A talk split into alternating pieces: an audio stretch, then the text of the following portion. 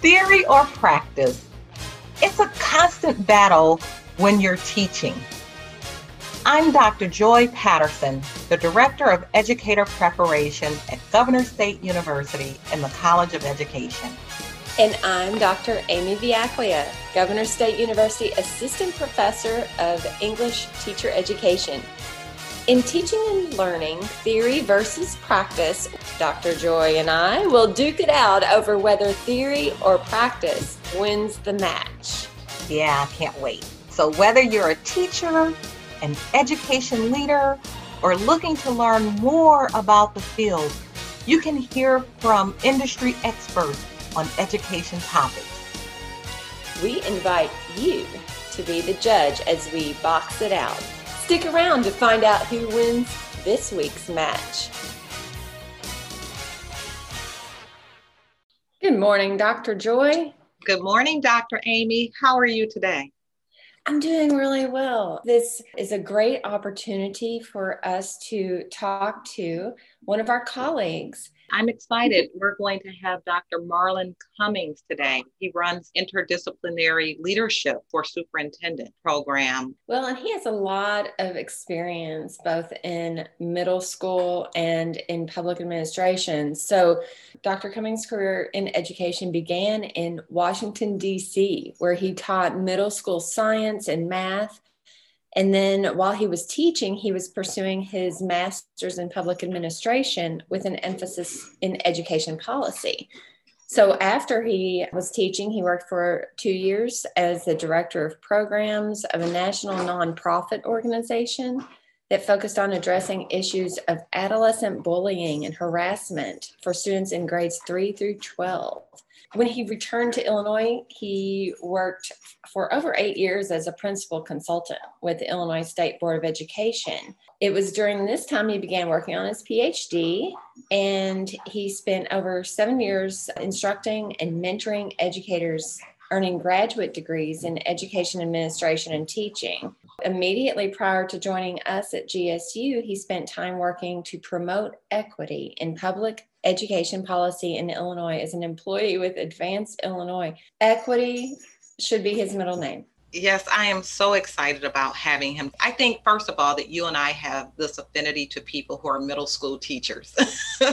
I think that makes us all special. So it's great that he has that background in the schools, but he also has the strong advocacy background that makes him so unique and great at what he does. And then, of course, there's this natural way that he has of this just organic way of mentoring the men around him. So I'm excited about talking to Dr. Marlon Cummings this morning. Yes, welcome. Good morning. Good morning, Dr. Cummings. How are you? I'm doing very well.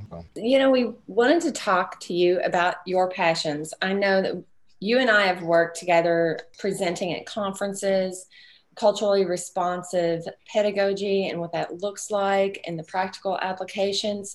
So tell us more about your passions now. What are you researching and writing?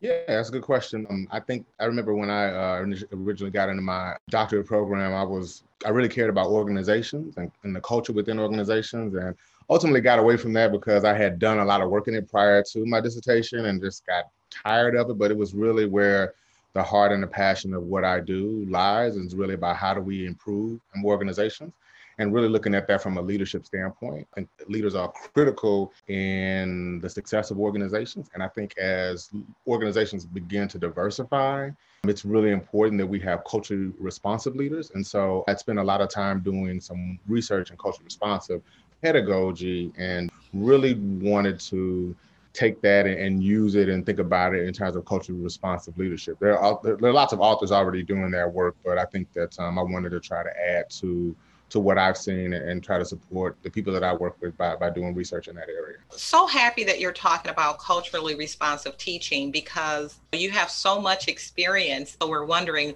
what are the topics that we're going to talk about with Dr. Cummings? You know, we can go this way, we can go that way. So let's just stay on culturally responsive teaching for a while. And for me, there's so much about culturally responsive teaching is about how you feel about your students, right? And how you feel about people and wanting the absolute best for your student, as you would for your own children. when I think about that, that just innate ability to do that, how can one actually learn to be culturally responsive? It's a good question. Um, I, I think actually one of the foundations of cultural responsiveness is really about understanding self and owning what you bring to any classroom, situation, organization, experience. And I think when we first can be self reflective and know what it is that we bring, what are the things in our past that hurt us? What are the things in our past that make us happy? What are the places and spaces that, that challenge us? And recognize that, own it, and then use that to move forward and to really think about your students. Because it's tough to have empathy for others when you don't really have take stock in yourself and I think it's really important for us as educators to know, like I come in with, I may be having a tough time at home, personal issues at home, or I got a kid that's not sleeping, or I got all these things that are going on. But or I even had a tough background and, and dealing with the death of a parent that was terrible to me. And so, you know, I'm dealing with that. But that doesn't matter because I'm coming into a classroom filled with 30 fifth graders or sixth graders that are looking to learn from me, that are excited about learning. And I have to own what I'm bringing into it and somehow realize that how to use that and not ignore it, but use it to, to, to help support my own students and to have empathy for them because they are all are coming in with their own stuff too. And so it, as the educator, we have to be the ones to to recognize our own things so that we can then be in a position to support our students that come into our classroom. I like that. Yeah. And you're in educator preparation. When you're training, when you're uh, preparing these future educators, what do you tell them about what cultural responsiveness looks like? How do we know when it's there and when it's not? Yeah, so I think that one of the things that we have to do is really focus on equity. I think uh, cultural responsiveness is, is kind of rooted in equity. And so thinking about, I have these five students in my classroom and they are, they all are in desperate need of help, right? But they may not all be in the need of the same type of help and then I have the other 25 that are you know on, on some other range of, of, academic success. And so I had to think about how do I support each of those students, not the 25 and the five, but the 30, right? And how do I look at each individual student and figure out what they need to support them? Now, sure, there are going to be opportunities for me to group students and, and, and to not have to deal with every single thing, but I think it's important that in a classroom where the teacher understands their students, they know them, they know things about them. They can connect with them. They can recognize when a student is having a bad day. You can come into a classroom, and I would think that, like, if I'm watching the teacher coming in as the students are coming in when, when school first starts, the teacher's talking to them. They know their names. They can tell when the student's having a tough time. They know when the kids coming in and they're hungry, just because they are in tune with their students. They are recon- they, they are paying attention to who they are and not looking at them as a black girl, brown girl, girl, boy, whatever, low achiever, high achiever, but I see you as as Tommy with that has a parent that works late nights, and so you get school late, but it's not because the parent doesn't care, but it's just because they working late, and so they get you to school late. Sometimes you miss breakfast. I got a granola bar on my desk. To me, that's cultural responsiveness. That's the idea that I'm gonna. I'm, I understand that there's some need there because I gotta. I have to meet that need, and have to recognize that challenge before I can get you to learn algebra or, care about science or, or want to diagram a sentence. Immediately, I put some of those things in practice when I became a teacher, and I never knew anything about culturally responsive teacher. And it probably teaching because it probably came from some of the adversity that I had gone through, and the fact that I had children.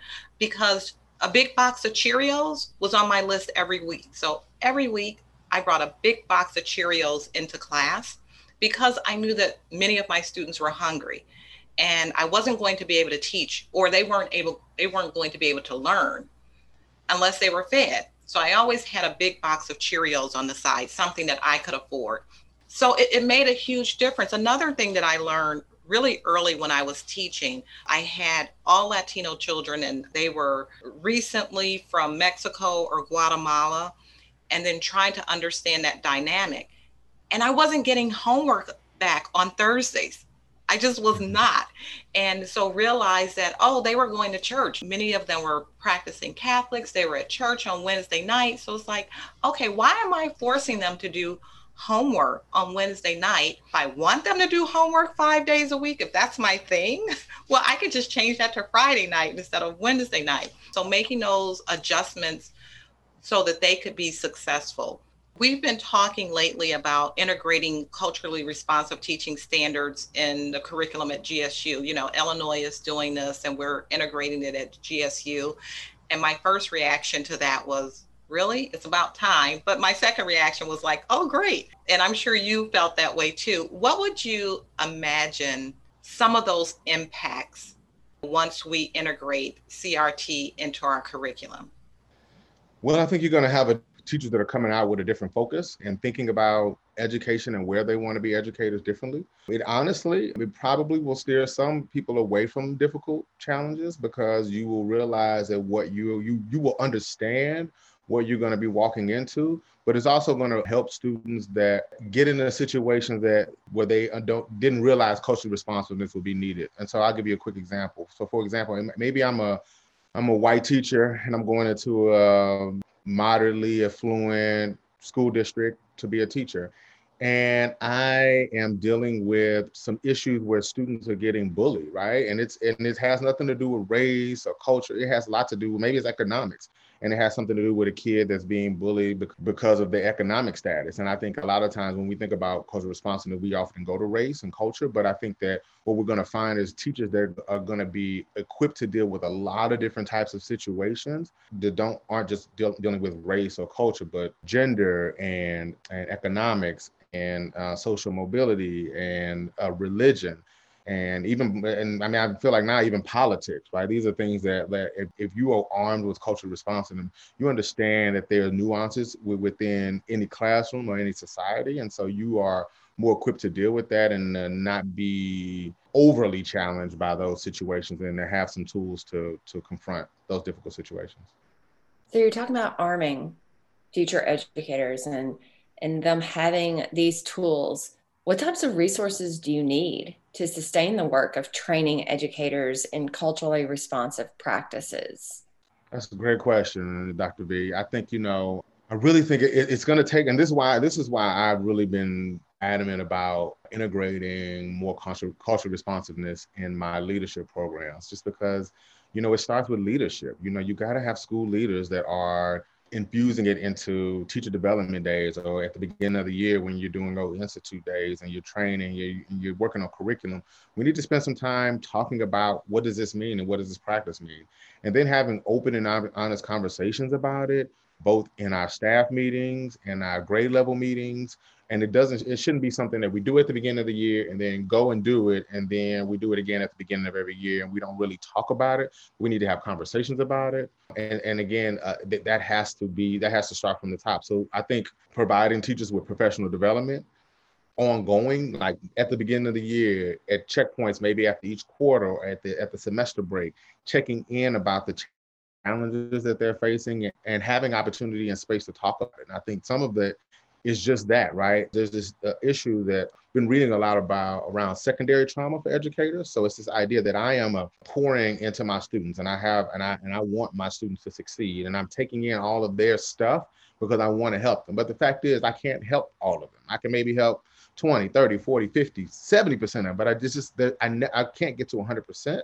And so then I began to take on some of that stuff. And so I think an important part of maintaining teachers' um, ability to be not only culturally responsive, but do it with with the passion that they've always done it with, is to continue to have that follow up and conversations and dialogue and continual training on it. I, I don't think it's something where you do it one time and it goes away. You you have to continue to have conversations about it. And you mentioned that some teachers, this was interesting, that some teachers or teacher candidates will make a decision not to go to a certain school district, right?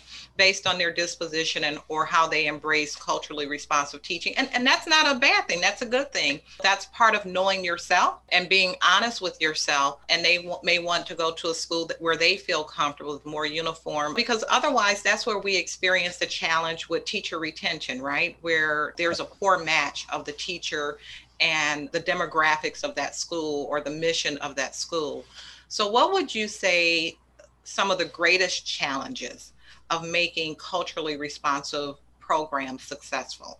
So, right, it's that buy in that really is the that can get cultural responsiveness to really stick. And I think that happens again through and a, a, school leader saying, look, this is something that we're committed to because we see not only can it support our students, but as you were just mentioning before, it can be a really big boost for retention because I'm I have some ability to know how to manage this difficult situation, know how to manage this challenging classroom.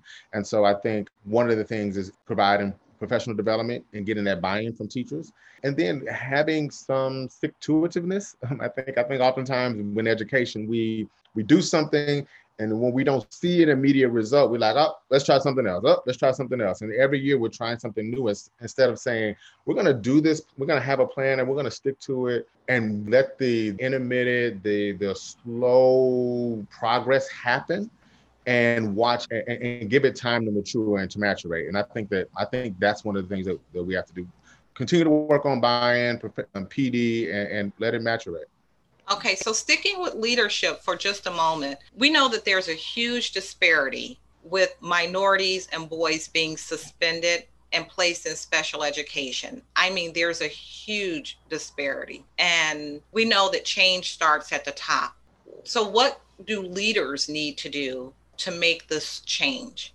Uh, the way that I kind of think about this process for leaders is one, is they have to first be introduced to this idea of cultural responsiveness. And then they need to deal with their own. Again, I think it always begins with us as an educator, like dealing with what we bring to a situation, our background, our past, all of the cultures that we bring into a, a space and recognizing that and being confident and, in just owning who you are from there, I think it's about then building it into your school culture, right? And I think that that is something, and it has to be purposeful. It can't be something that's on the side, right? I'm going to do professional development. We're going to talk about it in class. We're going to talk about it in our all staff meetings. I'm going to have you infuse it into social studies, or we're going to have a, a period where it's just like like homeroom, right? I'm gonna have homeroom and we're gonna talk about these things every day in homeroom, maybe 10 minutes or so. We're gonna talk about some challenges and have it be something where it's within the school. That also means that I need my, my security guard to be trained. I need my cafeteria workers. I need my custodians, right? Because I want that that cafeteria worker that when that kid comes in 20 minutes late, 10 minutes past the bell, and they're hungry, I know that the cafeteria is closed, but you give them a granola bar and you send them to class because you know that they're hungry. Because what, what, what will happen is, and I've seen it happen, that kid doesn't get fed, then they come in the classroom and then they wreck shop. They just tear it up because not because of they're having a bad day, because they're just hungry, right? And so thinking about and have making sure that not just my teachers, not just myself, but my staff, all of the students, not just the students that are challenged in school, but even the students that are my, my high flyers, I want them to be thoughtful and being culture responsive, right? And I want everybody to buy into this idea of how we can work together and live in the space and be thoughtful and empathetic towards one another. Buy-in is so important whenever you're talking about staff and faculty and the teachers. Describe the need for leaders particularly leaders who are culturally responsive or use culturally responsive pedagogy in their practices. Uh, so many initiatives start from the top. What about the need for leaders? Yeah, I mean, again, I think that just as we are trying to do it in our teacher prep programs, we need to do it in our, in our, in our principal prep and our superintendent prep. We need to help them to understand that this is an important part of what what you're going to what you're jumping into, particularly in Illinois, right? When you look at Chicago and the collar counties, I mean, the demographic shifts are there. I have I have many students that do their research on this challenge that teachers are facing in doing this demographic and looking at this demographic shift and trying to figure out how to deal with it. So I think that as a leader, I need to understand that this is these are the school districts that I'm walking into. I'm not walking into a space where it's you know mostly one race and and then just a little bit of another, or mostly one language and a little bit another. I may be walking into a district that was traditionally all white or traditionally all black, and now has Arab students or has Asian students, and they are speaking the, those languages. And then those students and their parents have particular culture, and how do those parents and cultures engage education, educational spaces, and I have to be thoughtful and aware of that. So I think it's critical for for leaders to do it because I mean, even if I if I as a teacher am putting that in my school and put I'm putting that in my classroom and, and all of the school and the, the students that I work with, if my neighbors on my right and my left aren't doing it, and I'm in a middle school, when they're jumping from class to class, it's like they're walking into different environments. So it's not, they're not get, they're getting a little bit of it, they're getting a taste of it, but they're not in that environment. And the only way they can do that is by the school leader making it something that that they make it a part of their vision for the school. And the thing is, and the one thing I talk to my leaders about is when I say buy-in, I don't mean 100%, right? Because you're just not going to get 100%. What I need is a critical mass. I need that tidal wave of teachers say, hey, look, this is what we're doing. And either you're going to go along, you're going to get swept up in the tidal wave, or maybe we'll good luck to you on your next in your next role, right? And I talk right. to my, my administrators about this, building a team that will buy into your vision for your school and your vision for your school, whatever it may be, has to have some element of cultural responsiveness to it. I love it. Arshay Cooper, I don't know if you know Arshay Cooper, but he grew up on the West Side and he the author of A Most Beautiful Thing. This is a book is about the first black rowing team. Mm-hmm, mm-hmm. And if you can imagine that taking place on the west side of Chicago, and he talks about how instrumental his principal was in making sure their team was successful because they had to stay at school late or they had to go to school early and in their neighborhood, there was no safe passage. I mean, if you weren't walking with other students, you were basically, I mean, you were dead meat. And so her having that wherewithal to say, okay, I need a special bus to go pick them up, or I need to create a situation by which they can get to school safely so they could be successful in their sport. Just having that wherewithal of what that particular student needs in order to be successful. And eh, like you said, those needs are different for every student in your classroom. I was wondering if you had any success stories that you could share with us. Because I, I, like his story. So I wanted to hear personally from you if you had any success stories that you could share with us. It's a good question. So I, I think I've had a few, some at different stages when I I'll just give a few of them very short ones so that you know we can move on. But I think that when I was teaching middle school, um, it's probably like my second year teaching, and what I realized is that students were coming into my classroom after lunch. This particular group was seventh grade, which they are nightmares. Okay, seventh graders are terrible people. I love them. They it would just be chaos. It would just be complete chaos, and people would be talking and buzzing and all this stuff. And what I realized is what I would take, I started to take five minutes at the beginning of my class. And it would just be total like social hour. I would just sit in front of the classroom. I'm like, what's going on? Tell me about what happened. Well, so and so was fighting this person, so and so was dating this person, so and so like this, and the, all these things, right? And it was an opportunity for them to get all this stuff out that they were buzzing, and I would let them talk across the classroom, all this stuff. We would have five minutes of let's get it out, right? And then we could get back to, to the classroom and so for me, for me, that was one thing that I feel like I was like very thoughtful in terms of like, you know what, I'm not going to be able to get to what I want to get to until they get to what they want to get to. So it's that kind of recognizing what my students needed in that moment. And we would do it every day. And some days they didn't even really need it. They just wanted to get to work, right? But there were those days when it was buzzing and I left space for that. And so it's just that that idea that while education is important, they're not going to be thinking about that until they can talk about this other stuff, right? Another time was after, teaching, I went into doing bullying harassment training for teachers. And the one thing that I I think it was a real win for me is helping students to understand. It really wasn't really students, it was really administrators. I think it was really the, the administrators that in the space. It didn't matter if you were in an affluent area or um, low income area or a high needs area or a parochial, you know, like religious base, any of these, it like you can do this work, right? This is something that we can recognize and be thoughtful about the need for for students to have space to have conversations about difficult things and for us as educators to really listen to allow what they're saying to have like let that be their truth and then help them to move from where they are to where we want them to be. So I think that oftentimes in urban areas, I think uh, you, you mentioned on it a little bit, where all the focus was just on classroom management. I could we never got to the learning.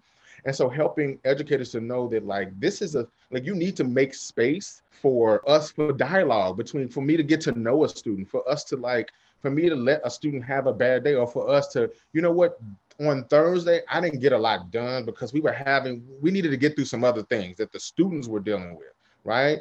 And from there, then we were able to move forward. And I think in using this, what what administrators realize is that I'm really able to connect with my my students and my parents when I'm making space to under really learn about my students and learn who they are.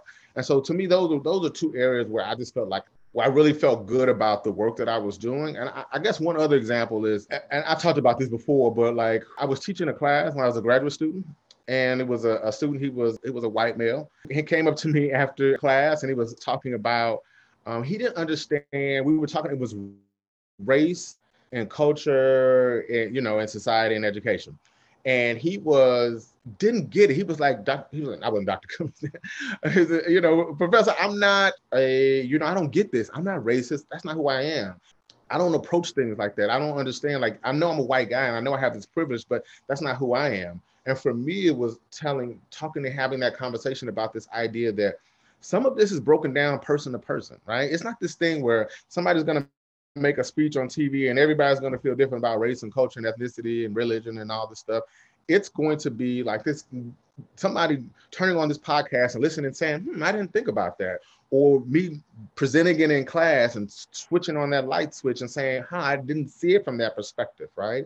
And beginning to turn the tide there. And I feel that to me, that one interaction helped me to see that like I can make changes and it may not be this broad change, but in those one-to-one interactions, in my interactions with my students, and then their interactions with the people who they encounter, that's where I can really have the impact. So I really like what you're saying about listening and seeing the person.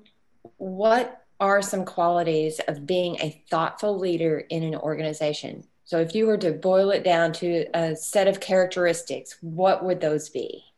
One, I think I think two big ones. Again, I'm kind of beating the dead horse a little bit, but self-awareness, recognizing who I am as a leader, what my strengths, my weaknesses are, where do I need to build? This is another thing. Where do I need to build my team? I'm not good at this. I need somebody to help me with that, right? I'm not. I don't do good with discipline. Let me get somebody that's good with. Right? Or I'm not good with finance.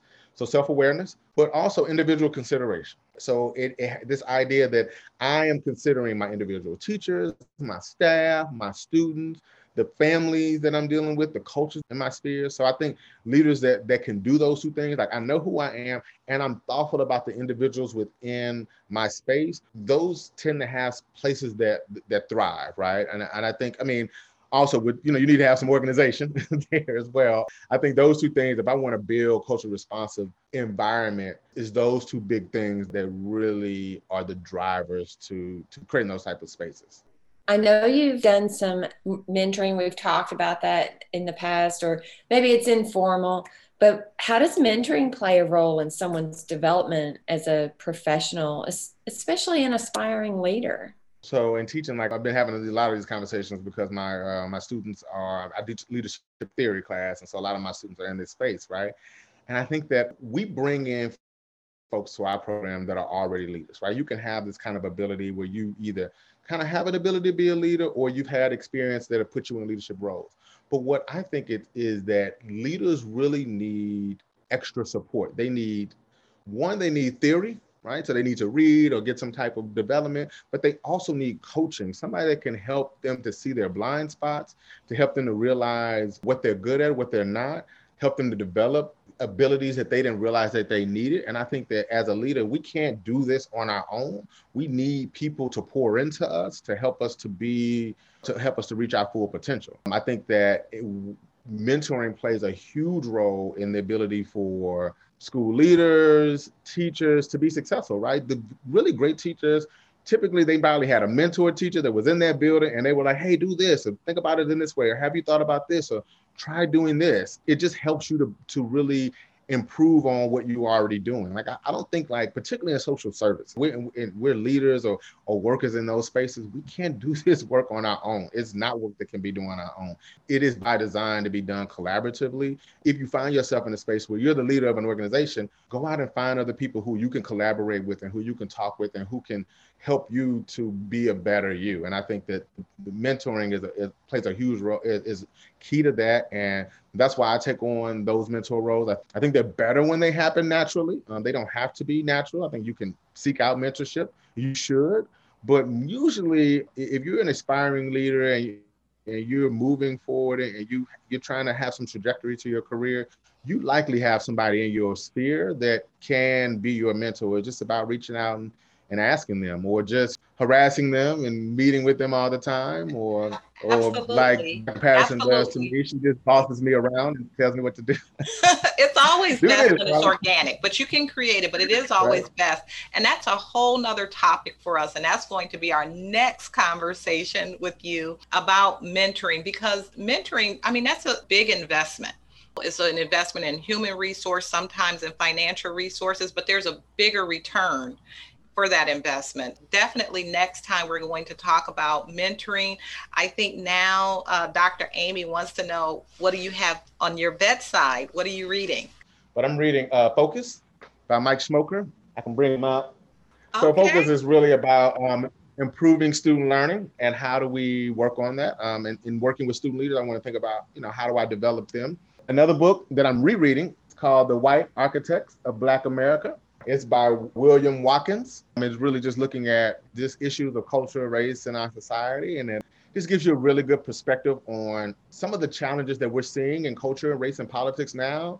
I mean, they just keep they just keep coming up, right? They just keep coming up, and, and he talks a lot about that and how the dominant culture has has really had an impact on Black education. And then I'm also reading because it was given to me, and I'm just kind of thumbing through it, The Fall of Faculty which is a GSU book that we're reading and really looking at this idea of an administrative takeover of higher education. And that uh, was a pretty interesting read. Another book that I think is really important, I want to throw out there that um, I think it's great, and I've been talking to my students about it, is Strengths Finder. Um, I think it's a really good book to think about in terms of when we think about de- developing leaders, like thinking about where Strengths Finder looks at what are my strengths, and as opposed to focusing on the things that I'm not good at, what are the things that I'm good at and how do I find places and spaces where I can utilize those strengths for for my own success. That's what I'm reading. Excellent. It's been great talking to you today. I'm fascinated with your work and I'm hoping that one day in the future we can present live together. Been able to in the past, the closures, it's kind of hard to do any traveling. So that'll be fun. And I'm looking forward to the next conversation. You were outstanding, Dr. Cummings. Our listeners are going to get a lot out of this. I certainly hope so. And also, I'm going to be uh, also talking about the same thing, cultural responsive leadership with the Illinois Principals Association, South Cook. So I'm oh, doing okay, some wonderful. for them on this topic as well. And that stemmed from a recent publication that I had on making a case for culturally humble leadership practices through a culturally responsive leadership framework. And so if you're looking for that, that's in Human Service Organizations, Management, Leadership, and Governance, that journal um, that was recently published. So just excited about this work, excited to be on here, honored to be uh, interviewee here.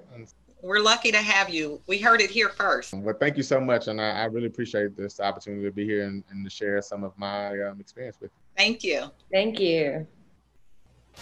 Thank you for listening to Teaching and Learning Theory versus Practice with Dr. Amy Vujaklija and Dr. Joy Patterson.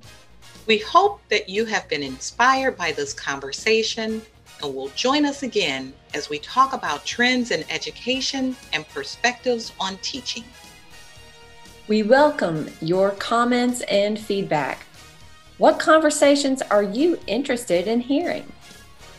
We'll leave it up to you, our listeners. Did theory or practice win the match? I think it was theory probably this time. Uh, practice. Until next time, we're Dr. Amy and Dr. Joy.